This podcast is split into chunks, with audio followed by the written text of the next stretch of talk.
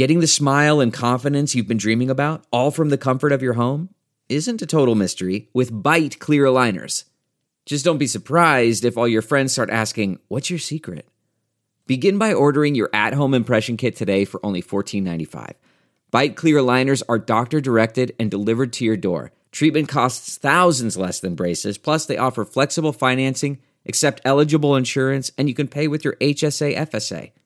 Get 80% off your impression kit when you use code WONDERY at Byte.com. That's B-Y-T-E dot com. Start your confidence journey today with Byte. So let's talk about what the Republican Party did to itself today and how years from now we may look back on this day and realize that it was actually an important turning point for democracy. And democracy, like justice, matters.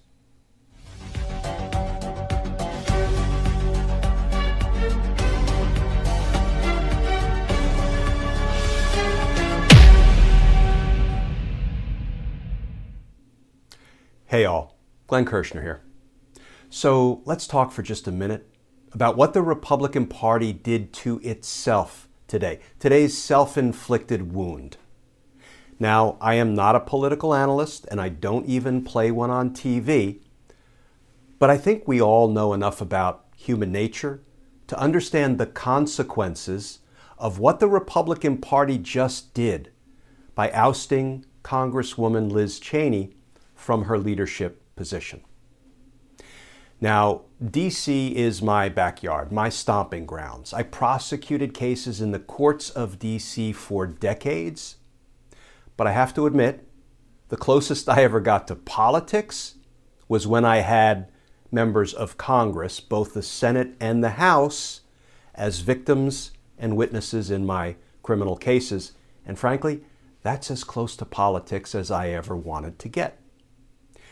But you don't need to be a politician or politically savvy or politically plugged in to realize that what the Republicans did today by ousting Liz Cheney because she refused to adhere to the big lie and she refused to pledge allegiance to the big liar sends one message loud and clear that the truth is no longer welcome in the Republican Party. But, folks, do we think for a moment that this move will attract more voters to the Republican Party? I mean, you don't need to be a political scientist to realize the answer is no. It will drive some people away from the Republican Party. How many? We'll know soon enough. But instead of trying to attract new voters to the Republican Party with, I don't know, your policies, the Republicans instead are trying to stop citizens from being able to vote. Right? Voter suppression laws are being passed by Republican legislatures all around the country.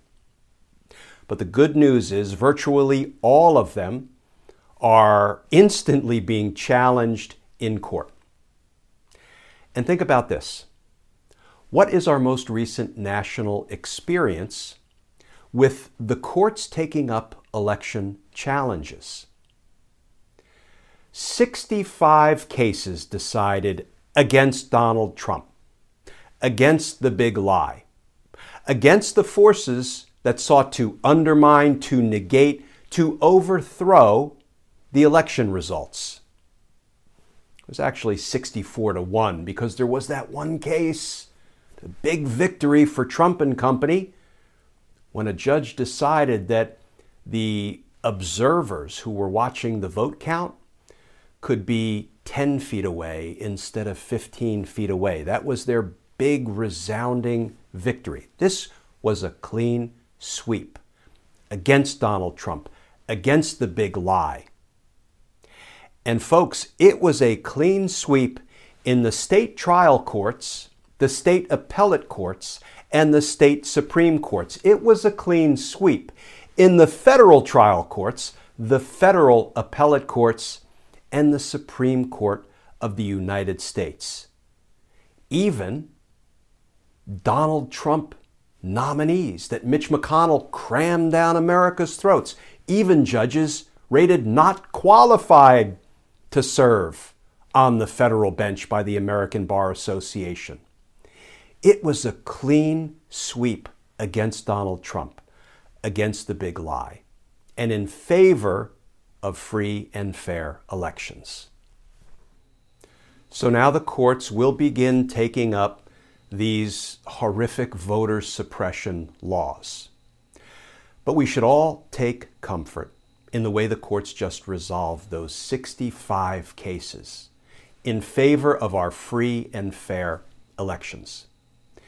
Now, I know there's a difference between asking courts to undo an election that's already occurred versus looking at voter suppression laws that might impact future elections, but I still believe the courts will hold. But even more importantly, I think today's self inflicted wound by the Republican Party is near fatal. Today was a bad day for the Republican Party, but I believe that we'll look back over time and we'll see that today was a pretty good day for democracy, perhaps in part because the Republican Party, as presently constituted, in a very real sense, wrote its own political obituary today. Folks, tomorrow we will be back to our regularly scheduled justice programming because justice matters. Folks, as always, please stay safe. Please stay tuned. And I look forward to talking with you all again tomorrow.